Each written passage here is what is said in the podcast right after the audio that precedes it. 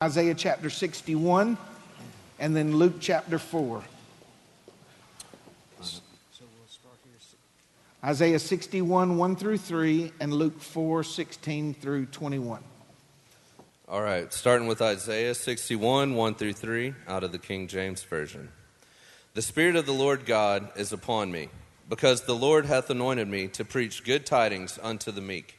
He hath sent me to bind up the brokenhearted to proclaim liberty to the captives and the opening of the prison to them that are bound, to proclaim the acceptable year of the Lord and the day of vengeance of our God, to comfort all that mourn, to appoint unto them that mourn in Zion, to give unto them beauty for ashes, the oil of joy for mourning, the garment of praise for the spirit of heaviness that they might be called trees of righteousness, the planting of the Lord, that he might be glorified. Now we're going to Luke chapter 4, verse 16 through 21. Now, this is several thousand years later. Now we have this text. Jesus came to Nazareth, where he had been brought up.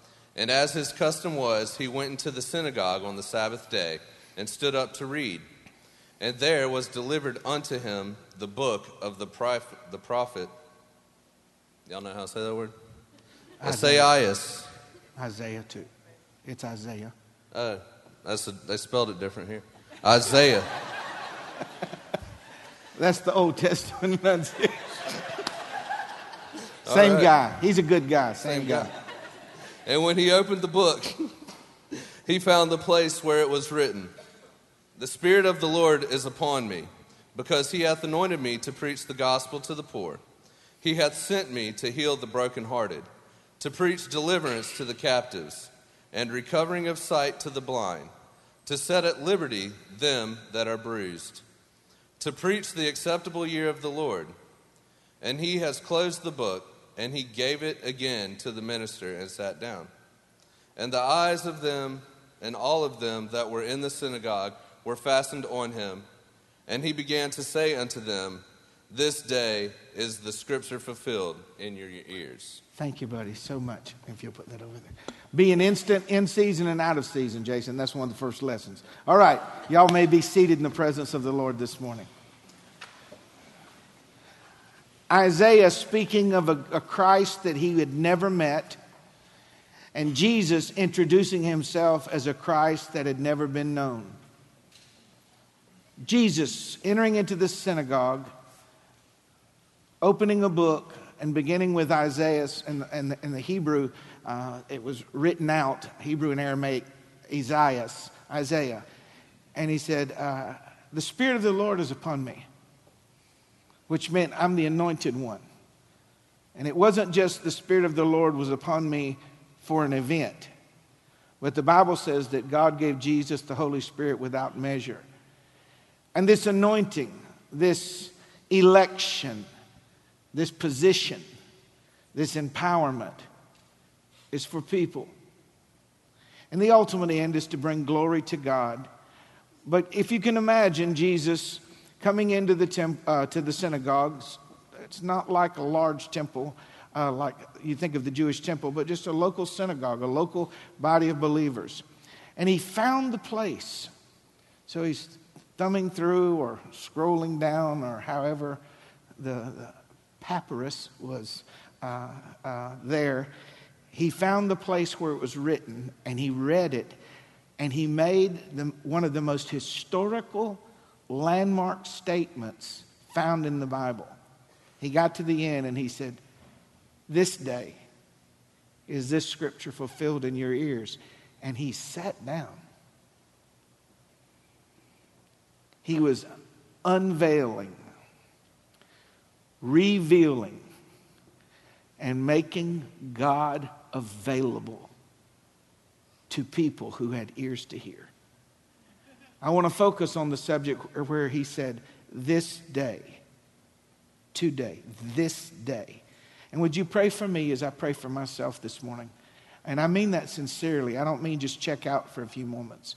Because if all you get today is man's ideas or me and, and whatever natural ability I might, might have, there's no benefit to you. But if the Spirit of God quickens the word to you, it changes you. It's transformation. It's, it goes from logos to rhema. It goes from knowledge to revelation for you. So, would you pray for me this morning? Father, I just present myself before you, an unprofitable servant at best but I also know that I am your elect. I'm chosen by you to be one of your children, and I am uh, humbled beyond words. And for this assignment that's before me today, I do not take it lightly. I am not in search of, of a compliment, I'm not in search of approval or esteem uh, from men, but that you would say in heaven today that my servant declared my word with accuracy and with clarity and with a spirit uh, that brought glory uh, to your name, Lord. I pray. And I thank you in advance for that to happen. In Jesus' name, amen. This day, this day he opened the book and found the place where it was written. Any gathering of believers ought to be consistently found opening the book and finding what is written. Not motivational speeches, not inspirational speeches, not how to's, not formulas, not three steps to a better you. Every gathering of believers ought to be a time when they open the book and find what is written. Have you ever considered this? For those of you taking notes, I know some of us, uh, I used to be way more like this now. Uh, I used to just, like you missed, you know, 1A. What was D? What, what was D? I was, I was wired like that. But now I'm kind of like, uh, when I preach or teach, it's kind of like a fat man going through a barbed wire fence. Here a point, there a point. You know, just wherever, whatever comes out, get there. But, but I want to. hey, goodness. Well, I just, I just think you ought to take yourself more seriously. No, my issue is we need to take God more seriously and ourselves a little less seriously. Heaven's laughing at us. We might as well laugh at ourselves, you know. All right, number one, it was a day of divine revelation. So, watch from the beginning where I'm going. In the gathering, this ought to be a place and a day of divine revelation. Have you ever considered the fact that Jesus valued the synagogue. Not the building, not the temple, not David or Solomon's temple, but the gathering of believers. It says in the synagogue, Jesus was in the synagogue on the Sabbath as his custom was. The place where the people of God came together, where the law was rehearsed, the prophecies were remembered. The psalms were sung. The people willingly and joyfully gave of their resources as offerings unto God. Prayers were offered, and where the God of Abraham, Isaac, and Jacob was the center of all that was said and done. No mention in the synagogue of the programs. Programs evil? Not at all, but no mention. No mention of the ministration to the poor. Was that uh, uh required and necessary? Yes but just that Jesus was there in the synagogue that day as his custom was. What did Jesus have to learn from anybody teaching in that synagogue? Can you imagine? Now, they didn't know, but once you knew, can you imagine if you're teaching Sunday school? Or if I'm in here and Jesus walks in, I'm like, I just unhook everything and go sit down. Like, the floor is yours. Some of us have this mentality. Those of you that don't even go to this church or go to this church. I decide if I'm coming based on who's speaking. And that was not the pattern of the Christ. Because he, being all God and all man, knew the value of the interconnectedness of the body of God. He knew the value and the opportunity to encourage one another and love one another. And if it was his custom Don't you think it ought to be our custom? Oh, I hit something in, everybody just, just staring at me. Look at the boldness, the unexpected, unexpectedness, and the staggering implications of his declaration. On this day, Christ was revealing himself as the promised one, the eternal one, the present one. This day began the unveiling of the existence of the kingdom of God, the ways of the kingdom of heaven, and the linking together of the Old and New Testament, eventually explaining the mystery of salvation and how the Jews and Gentiles would later become one. This was the day it began. The proclamation of the acceptable year of the Lord, which meant the door of salvation being open, that being limited in its availability, and the promise of universal judgment, which would be unlimited in its continuation. The proclamation of who he was, what he had come to do, the hour in which they were all living was unmistakable in Jesus' clarity, unchallengeable in his accuracy, and unchangeable in its permanence. He spoke of the acceptable year of the Lord. Whosoever will, let him come. And also the wrath of God he proclaimed this is the year, the time frame, the eon, the, the, the, the, period of time where the doors of heaven are open because of what Jesus is soon to do, so that anyone can come and anyone can be saved, but it is also of the wrath of God. And in our generation, we have, we have taught away the existence of hell, and God is a God of love, yes, but that ain't all God is. And God was. My daddy and mama were people of love. But that ain't all they were. I tell people my daddy had a deliverance ministry. Take you in the back room, you come out, you go, I'm healed. Ain't uh, all demons are gone.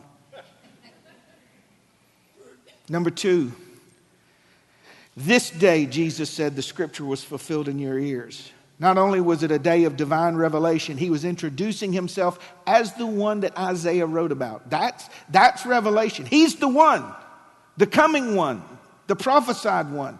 It was a day of divine hope. Keep your Bible open and look at verse 18 of Luke 4. We're, we're going to stay in Luke 4.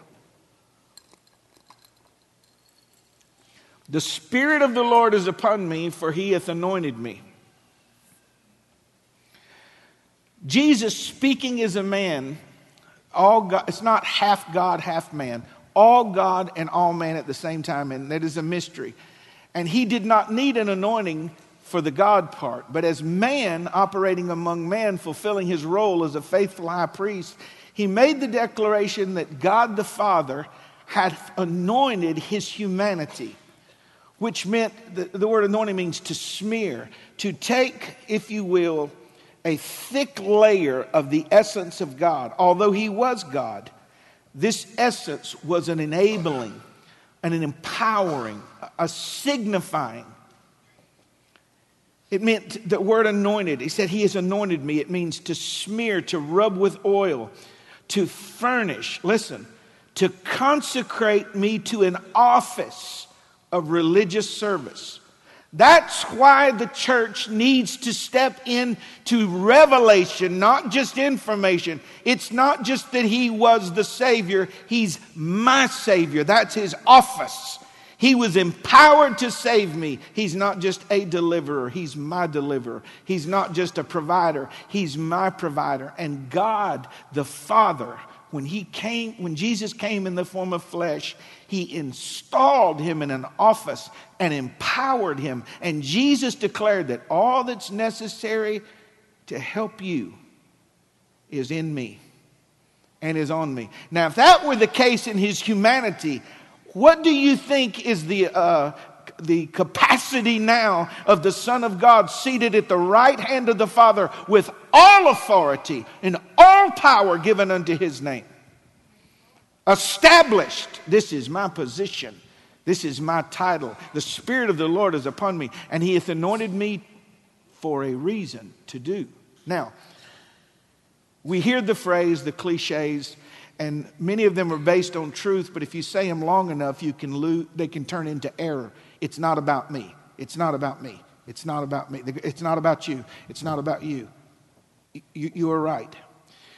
It is about God and what God reveals. And what He revealed is that as far as His heart and affections go, it is about you. Ultimately, it is about Him. It's for His glory. Everything's for His glory, everything is for His pleasure. But His pleasure is you. If I could wish anything for you today, Uh, outside of the obvious ones, the consecration and the sanctification and the holy life, I would, I would pray that you would be able to have the capacity to discern God's pleasure in you. I want my babies to know I enjoy you. I enjoy, not just you move me, but I enjoy you. And it's not based on performance, it's based on who you are to me. Yes, we are to give God our best. And yes, excellence is an issue, but search the scriptures. Where was that ever the priority?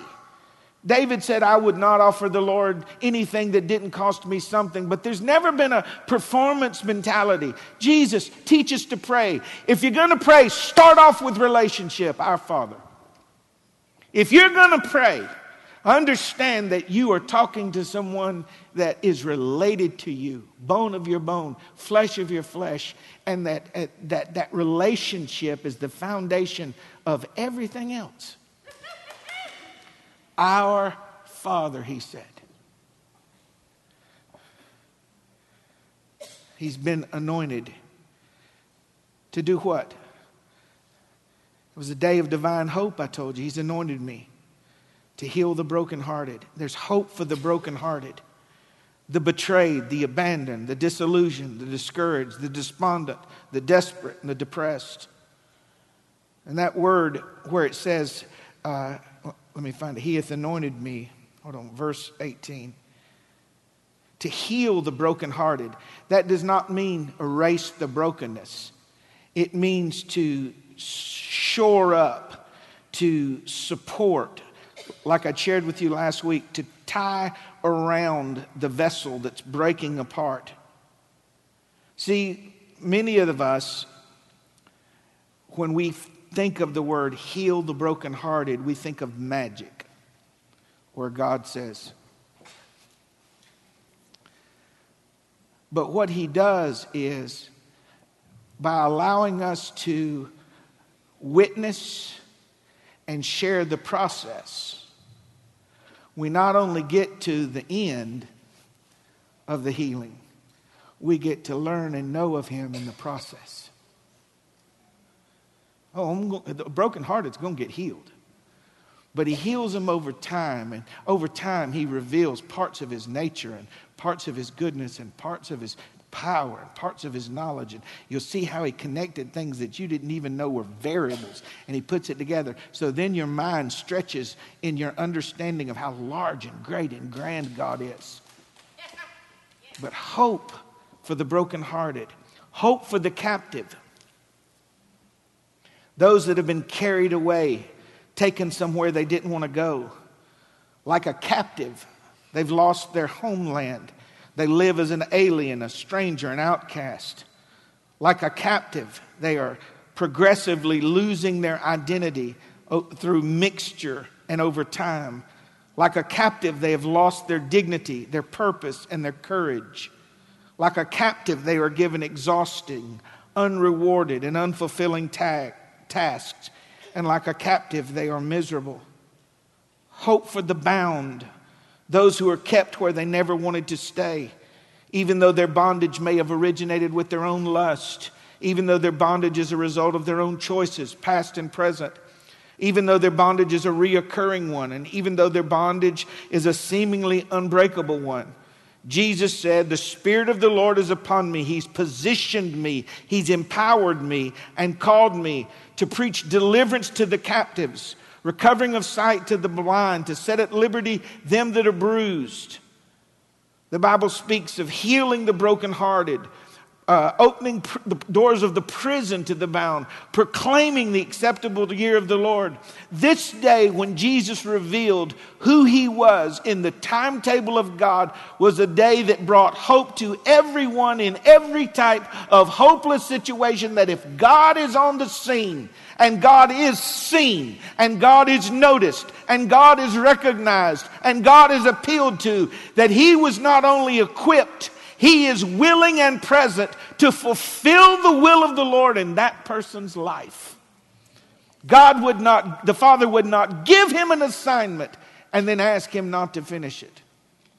So I understand that whatever lot I find myself in, brokenhearted, captive, maybe taken away by someone else's actions, someone else's choices, bound by my own actions or my own choices, or maybe just in a season of mourning. It said, comforting those who mourn. Listen, I'm no stranger to sorrow, but people, they can sit with you in the ashes but they do not have the capacity. When a mama buries her baby, what, what, what, do, you, what do you do? What, what do you say? You can bring over food, you can sit with them, you can stay up with them, you can listen, and you can be a friend. But comfort, comfort that is so anointed that finds its way into the wound and makes it better can only come from the Christ.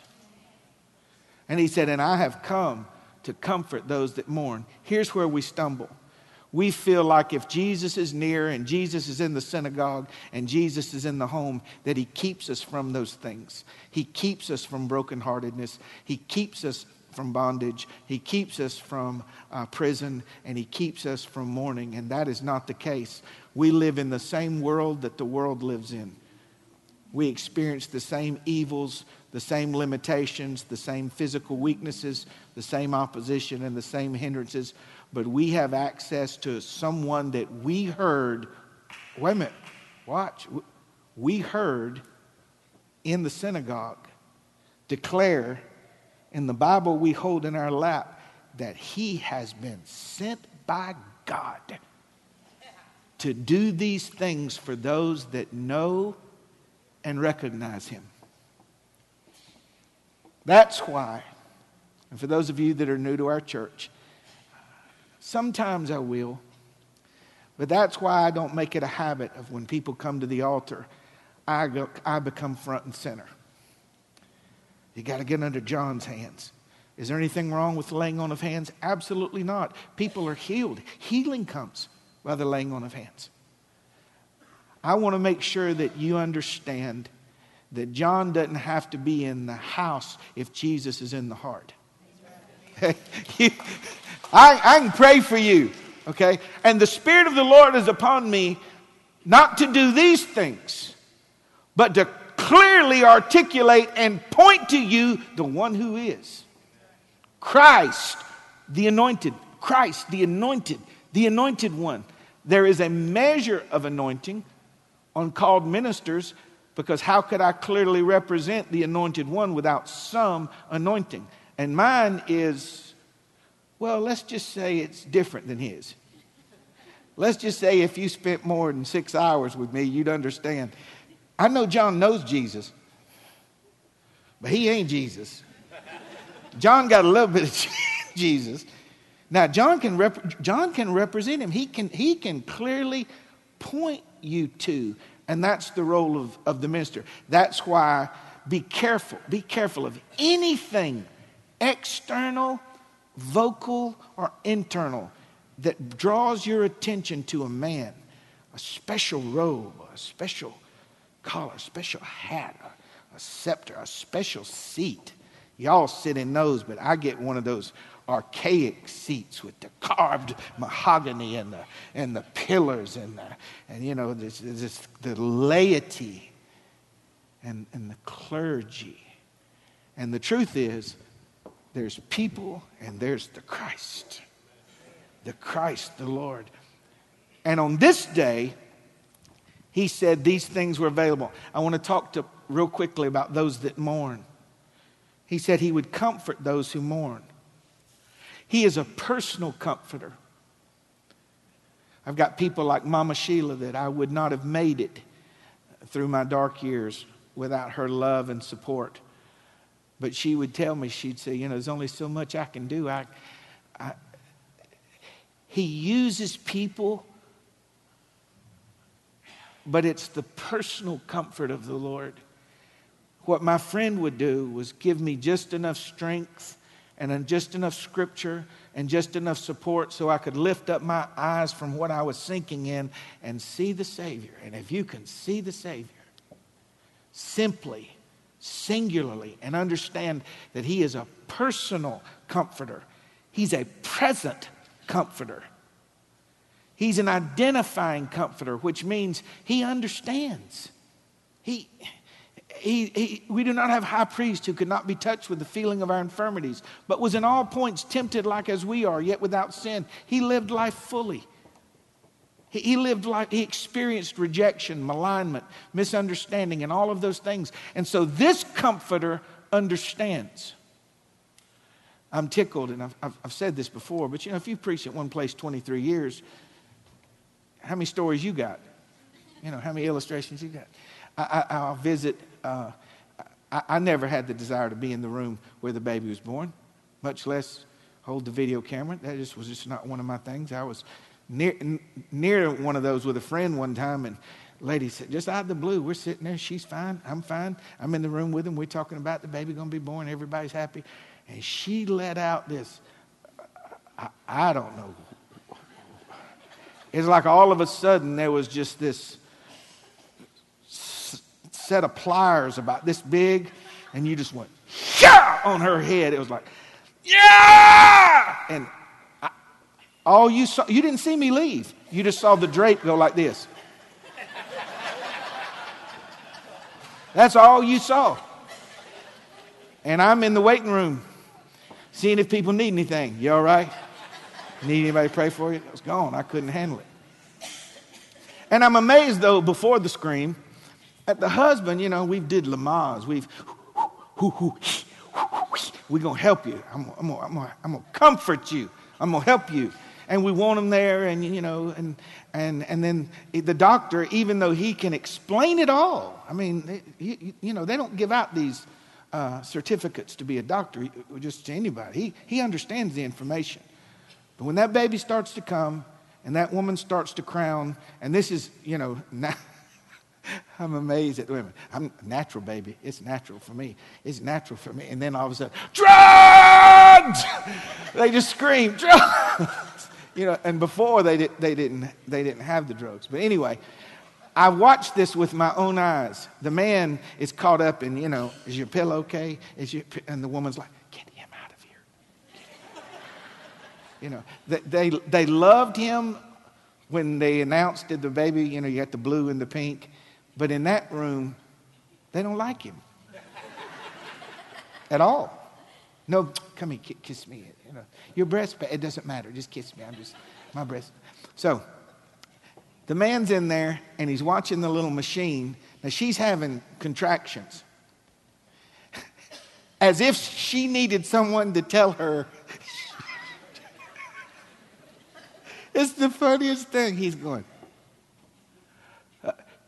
She's got both hands, sheets are curling up, face is contorting. She's building up for that scream.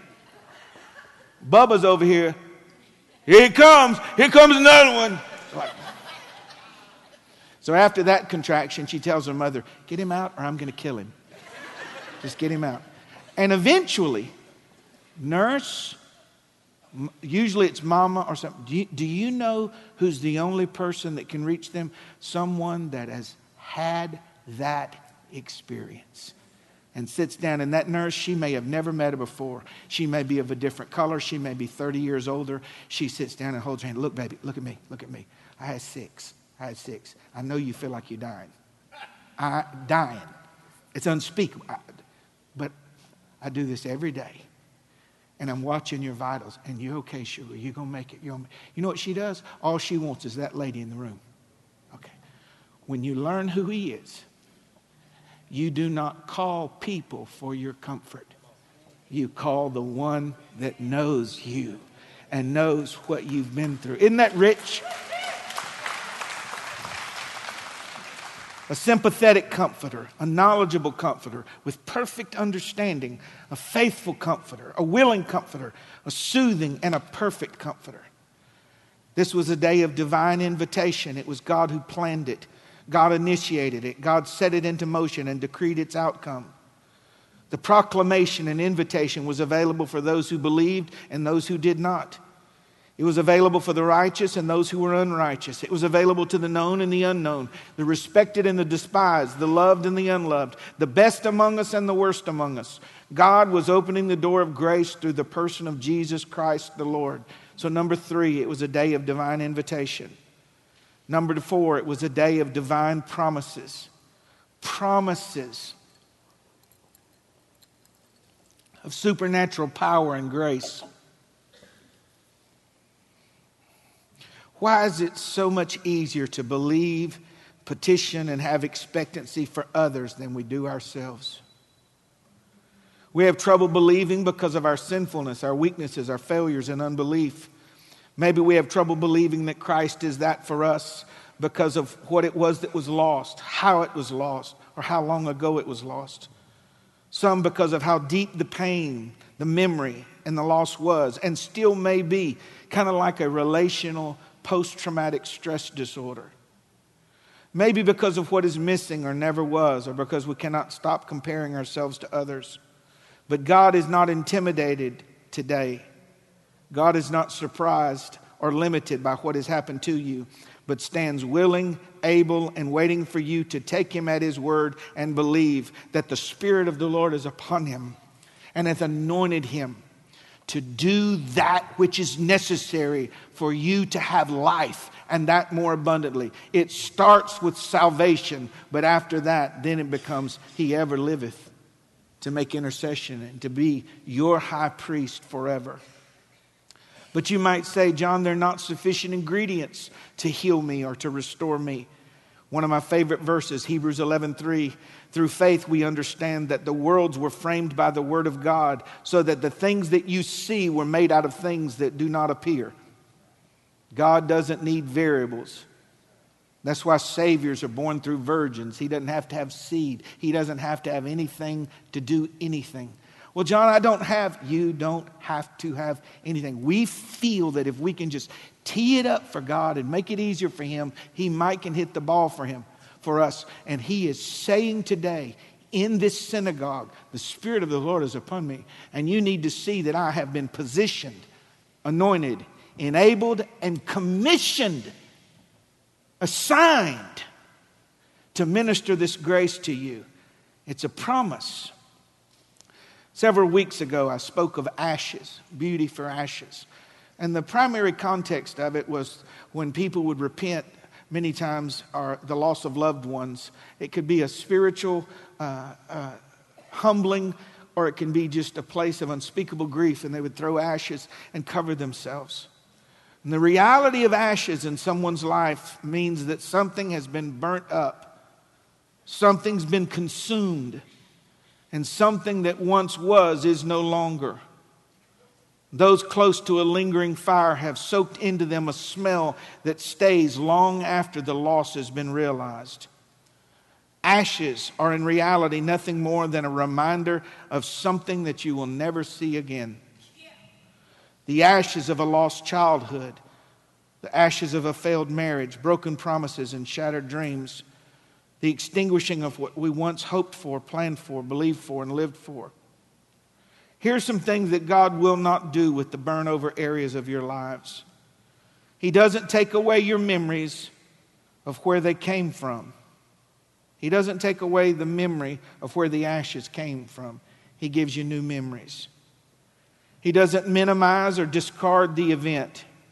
He brings all the details to the front so that you and He can navigate those feelings and those facts together. He doesn't look past the depth of the wounds, but instead tenderly pours in the oil and the wine.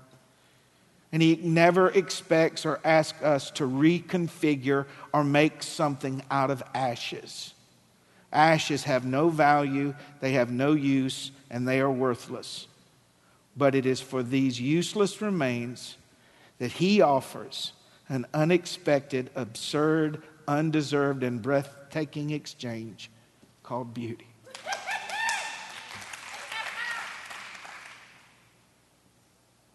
takes, takes, it takes my breath away. He said, I'm going to heal you. I'm going to free you. I'm going to open doors for you.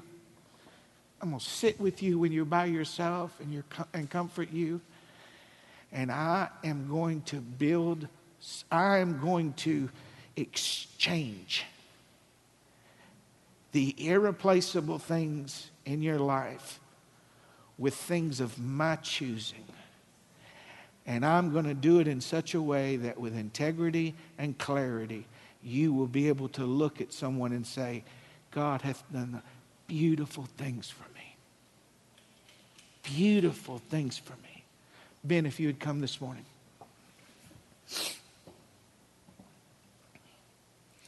Everyone in this room has ashes. Listen, this is very important because this is where some of us are going to go home and there's going to be no change, and others are going to walk into liberty. Everyone has lost things and the things have been burned up. But not everyone does the same things with them. Some curse the ashes, some enshrine them, others are identified by them, or some, some even act like they don't exist. Others throw them to the wind and walk away as if it never happened. But people of faith recognize their purpose. Our ashes are the proof that we have lived and that something was lost. They are the proof that we have loved. They are the proof that we have dreamed, that we have laughed, that we have hoped, we have believed, that we have trusted, and that we have suffered, and that we have sorrowed, and that we understand pain. And it brings us to the opportunity to recognize that Jesus was known as the man of sorrows. So to be like him, I must walk his path. He wants me to know that this reality does not trump the revelation that I have now been sent and commissioned to change that. Yes, it happened, but there's more to your life than what's been burned up. Save your ashes. What if, what if the beauty that God wants to give you is equivalent to all that was lost? Picture like a slingshot. What if all that you lost, when God lets go, He gives it back to that extent? And you do know that it goes further on the other end. Some of us are more familiar with what our ashes look like than we are with what Jesus said in the synagogue. Spirit of the Lord is on me, and He has anointed me to help you and to serve you and to love you and heal for you and give you beauty. A beautiful life does not mean that it's exempt from sorrow and difficulty, it just means it's beautiful. It just means it's beautiful.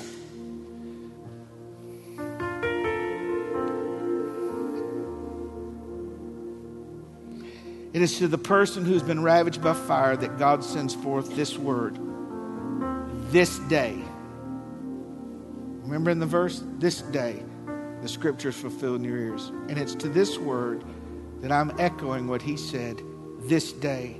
To the brokenhearted, I'm here to bind you up. To the captive, I'm here to declare your independence. To the bound, I'm here to open the prison doors that have kept you locked out of the life I have for you. I'm here for those who mourn to comfort you so deeply that you can continue on another day. To those who are blind, I'm going to open your eyes to see what you've been missing and what's right in front of you. And to those who are bruised from past failures, sins, and regrets, I'm here today to pardon and forgive you if you just look to me. And when God gives beauty, Sometimes it's so glorious that it makes you just stop. It, it, it freezes you in your tracks. Several years ago in Daytona Beach, Shores, Florida, a moment of silence for the beach, please. Just, okay. We go to a place I love to eat. I've eaten with my friends here many times, Kelly and I countless times. It's called Our Deck Down Under. If you go under the Dunlawton Bridge, there's two places. There's something deck, and then there's our deck. This deck on the right ain't that good. Our deck down under is good. So it's got this little uh, outside seating area that's in the water, you know, and you just picnic tables like plastic tables. But the food is so good. And I remember one day, you know how the Lord will speak to you in the simplest of ways, or you have an earthly, just a simple something that you know the Lord's in it. So I'm eating fish. I ain't thinking about, I'm not being disrespectful. I'm not thinking about the Lord. I ain't thinking about my wife. I'm not thinking about the beach. I'm thinking, I got coleslaw. I got hush puppies. I got, I got fish stacked up on fish and fries. If you, you know, what's your favorite food? French fries. Thank you. It's for breakfast, lunch, supper. So I'm sitting there at the deck and I got my food and one of the servers, the servers, walked by and she goes, Everyone, look! I mean, screamed. And you turned. Mama, the sun was setting on this water. And it was as if heaven had took a, a shrunk down a cannon of color and it just went and you could hear a pin drop. Everyone just stared and went. And what wasn't said was like thunder. Only God could do that. Only God could do that. My last thing I want to tell you today is when Jesus said, This day, back then, that day is today. It's today. Whosoever calleth on the name of the Lord shall be met, delivered, helped, saved, healed. But you have to take him at his word. And you know what they did? Some listened and went home. Others ignored it. The majority of them pushed him away and threatened him so that he had to leave. Because that would mean that I must be dependent upon God. How do you respond to this message today? That Christ is declaring to you that he's been sent to Christ Chapel, Macon, Georgia, this morning through an insufficient vessel to tell you today is the day. And I'm inviting you to let me be Lord in this situation. I'm going to invite you to come if this message is for you. Just stand around the front. We will not embarrass you, and it won't take long. It's we have to respond. You can't just have the Lord speak and you sit there and go, yeah, we, we have to react. And if this word is for you, that God, I want I, I know you're that person, and I, I need you today. I'm calling out to you today. If that's you, I want you to come stand around the front and we're going to pray.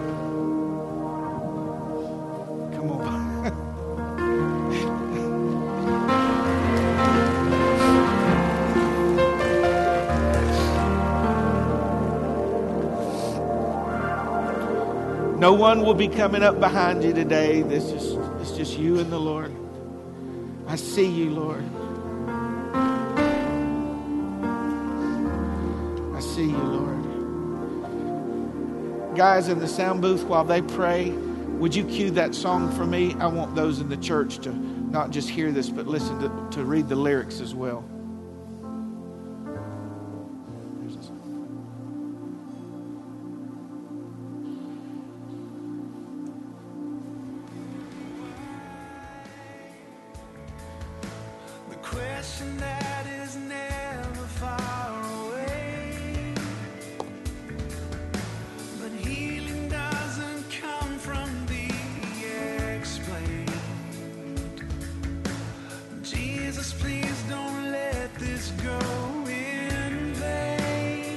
Put the lyrics up there, that'd be great.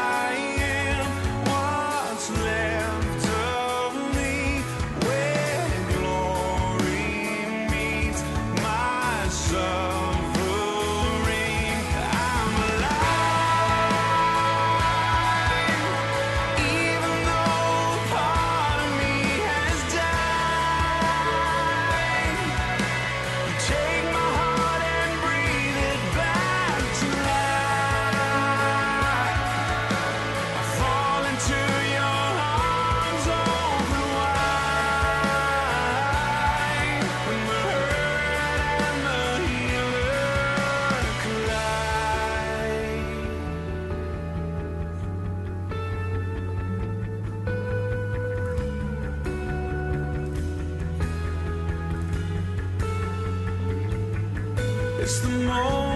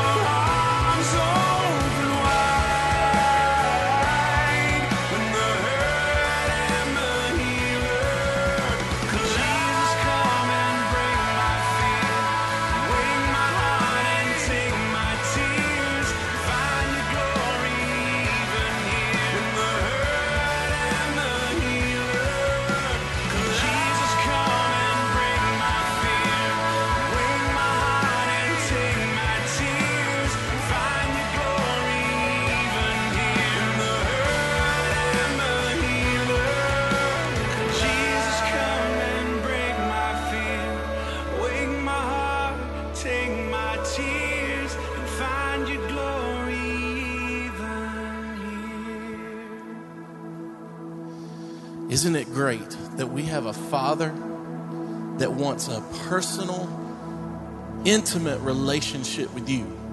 Not a deity that we speak at, but a deity that wants to hold us, wants to speak to us, wants to feel us.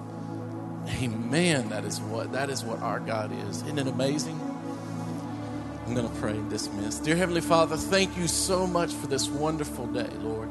Thank you for the words that you've sent down, the power, the anointing. Lord God, thank you for everything that you're doing, Lord. It's amazing how one word can solve so many different issues and problems. Thank you, Jesus. And Lord God, I ask right now that you go with us today.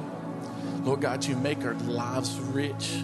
Fill us with your power and your anointing so that we can be everything you want us to be. Amen. Amen. Amen. Have a great Lord's Day.